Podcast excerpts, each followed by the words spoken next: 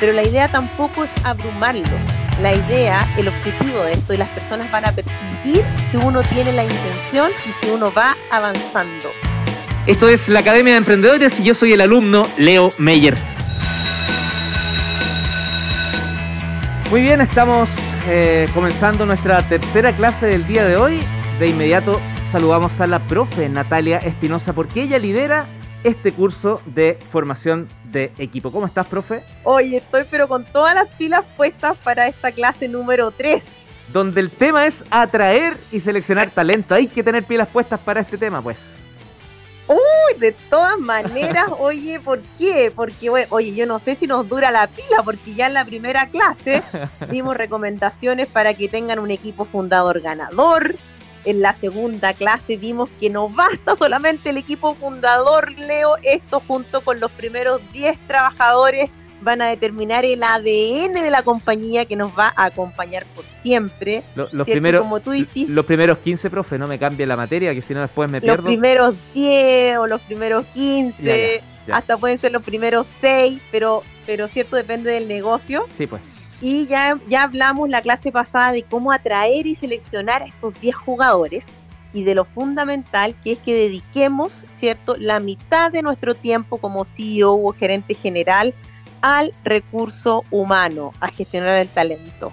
Y en ese sentido quería partir ya esta clase con una pregunta para estos fundadores, emprendedores, ¿cierto?, que quieren tener negocios exitosos respecto de su último mes. Vamos a hacer aquí una prueba de fuego, Leo, ¿ah? para saber si dedican tiempo a la gestión del talento. Vamos a ver a cuántas preguntas de estas, ¿ya? Usted, auditor, responde que sí. En el último mes, ¿cuántas personas nuevas y que potencialmente podrían trabajar en tu empresa conociste? O, ¿diste un discurso motivacional a tus trabajadores? O, ¿Mediste el bienestar o clima de tus trabajadores? Puede ser un Google Form, ¿ya? O ¿tienes una colección ya emotiva de algunos testimonios de tus clientes o usuarios? Por último, ¿mejoraste la carta de oferta que haces cuando quieres reclutar para que sea bonita? ¿O afinaste una prueba técnica para reclutar a tus futuros trabajadores? Si todas, ninguna de esas fue sí, Leo, en el último mes, hay que ver que a lo mejor estamos cayendo en la trampa de los detalles importantes. ¿Te acuerdas que lo hablamos? Porque pues. todo fundador nos toca hacer de todo, ¿cierto? Responder el email contacto, abrir la puerta, etcétera. Y eso está bien porque nos permite tener empatía, como tú bien lo dijiste en la clase pasada, con aquellos que después van a hacer esa labor. Pero junto con ese deseo de hacerlo todo, queridos founders, también tienen que tener el deseo de delegar y encontrar una persona que ojalá lo haga mejor que tú. Y eso es muy importante para hacer crecer el negocio, ¿ya? Y esto quiero decirles, y es una reflexión nueva, es una opción también, porque es sumamente válido también quedarse con un negocio pequeño en donde dependa de los brazos de uno.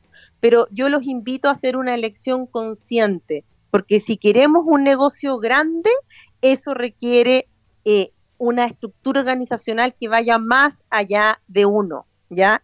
Y todo esto que les dije antes, todas estas preguntas que yo no los quiero hacer sufrir, ¿ah? porque muchos de ustedes y yo misma en mis primeros años no pude hacer todo esto, porque, porque todo esto toma mucho, mucho tiempo, ¿ya? Pero la idea tampoco es abrumarlos. La idea, el objetivo de esto, y las personas van a percibir si uno tiene la intención y si uno va avanzando. Entonces, eh, y, yo quería partir con esta reflexión, Leo, de, qué hemos hecho el último mes, porque finalmente de esta clase, ya de los, todos los tips, todas las cosas que vamos a ver, yo creo que lo más importante es entender la relevancia de la gestión del talento, porque yo sé que todos los que nos escuchan, todos estos emprendedores maravillosos que quieren ser emprendedores, ya, si le dedican la mitad del tiempo, van a encontrar las respuestas correctas es solamente la importancia de entender lo relevante y dedicarle el tiempo, ¿ya? A mí me pasa mucho ver empresas donde nadie le hace el peso al fundador, nadie. Y, y ver su frustración de cerca y escucharlos decir, y tal vez a ustedes también les pasa, al final tengo que hacerlo yo para que salga bien. No, no sé si se haya escuchado esa frase. Sí, pues se integran a, a empresas donde el techo es bajito. Exacto. Entonces, si estamos en una organización donde al final tengo que hacerlo yo, nosotros somos los responsables de hacer que eso no pase. Porque si eso, si eso está pasando, no estamos aprovechando el potencial del negocio, ¿ya?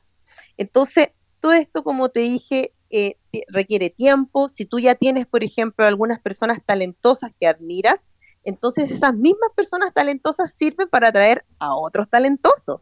Pero ¿cómo se hace eso? Creando una política de incentivo para eso. En mi empresa, un tiempo, se ganaban un sueldo si es que recomendaban a alguien talentoso al tercer mes. ¿Te fijas? Entonces, si uno le puede poner ingenio para promover la gestión del talento. ¿Ya? Entonces ya tenemos algunas nociones, vimos la clase pasada, para atraer y para seleccionar talento, ya lo tenemos dentro, pero ¿qué queremos? Que no se nos vayamos, ¿cierto? retener. Entonces por eso viene retener, exacto. Entonces tenemos que cumplir esta promesa y eh, yo les quiero compartir cuatro ideas ya que, al menos a mí me funcionaron para eh, retener talento.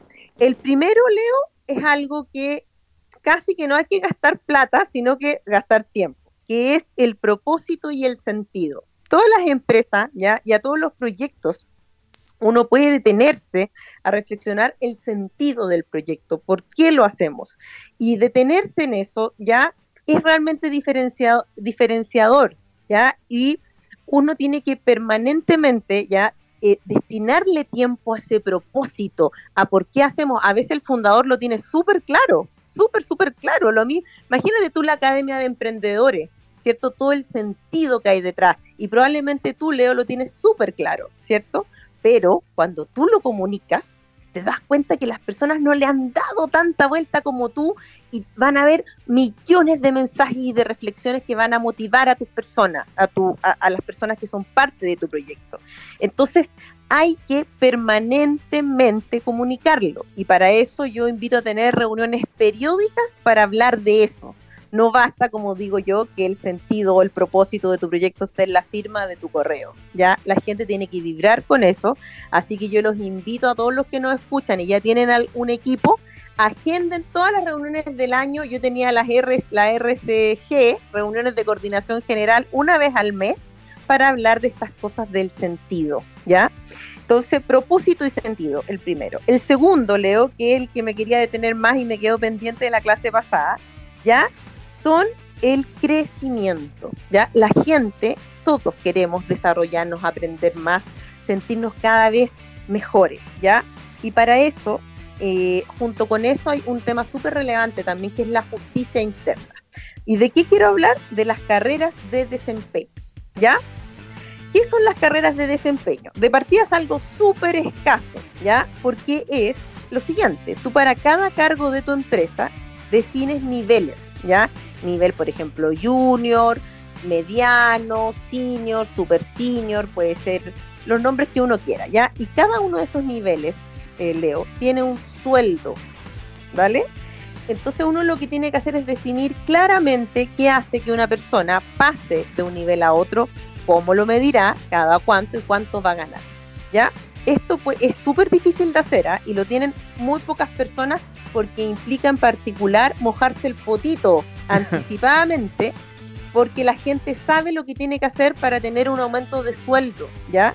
Pero esto ya es sumamente distintivo y no lo tiene casi nadie, Leo. Y esto es tan relevante que incluso cuando tus sueldos no son competitivos en algunos niveles, y eso me pasó a mí personalmente en mi empresa, la gente igual lo prefiere. ¿Por qué? Porque sabe qué tiene que hacer para subir.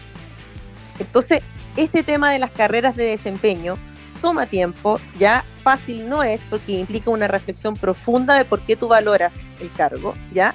Pero hay que irlo haciendo, Leo, porque es una cuestión realmente atómica de motivación. Sí, pues es lo que habilita ese crecimiento. Antes se quería estar todo el tiempo en la empresa, envejecer, jubilar ahí, y ahora estas son las cosas que van generando interés. Esta es la... Eh, exacto. Entonces yo los invito ya a todos a que partan con un cargo. En general los cargos más fáciles son los comerciales porque uno puede ir poniendo eh, junto con unas habilidades transversales las ventas que ha tenido el trabajador. Pero eh, yo realmente lo invito porque una cosa que tienen pocas empresas y uno puede decirlo en la entrevista. de trabajo. Y sabéis que yo te estoy invitando aquí a, asistente operacional y esta es la carrera. Profe. Y, te libera de, de, enreo, dígame. Sí, este alumno te va a tener que pedir que el punto 3 y 4 necesariamente queden para la próxima. No hemos podido finalizar bien las clases porque se nos va el tiempo, profe. No, Tiene no importa, mira. Hay muy buen contenido. Nos pues. van a nos van a quedar organigrama y responsabilidades claras y vamos a hablar de la importancia de la autonomía y enfocarnos en el qué, no en el cómo como jefes y conectar con la gente. ¿Ya? Anotado para la próxima clase. Pues, para la próxima clase vamos a hablar de esto y ya vamos a pasar a otros temas de cultura, ciertas otras cosas relevantes para la gestión de Natalia Espinosa. Pero ya nos quedamos con dos tips. Acuérdense, propósito, propósito y sentido y carreras de desempeño para que el talento que tanto nos costó atraer y seleccionar no se nos vaya. Dale, profe, que esté muy bien. Natalia Espinosa, CEO de Papi Notas. Que esté bien. Chao, chao. Mm, cariño, chao, chao.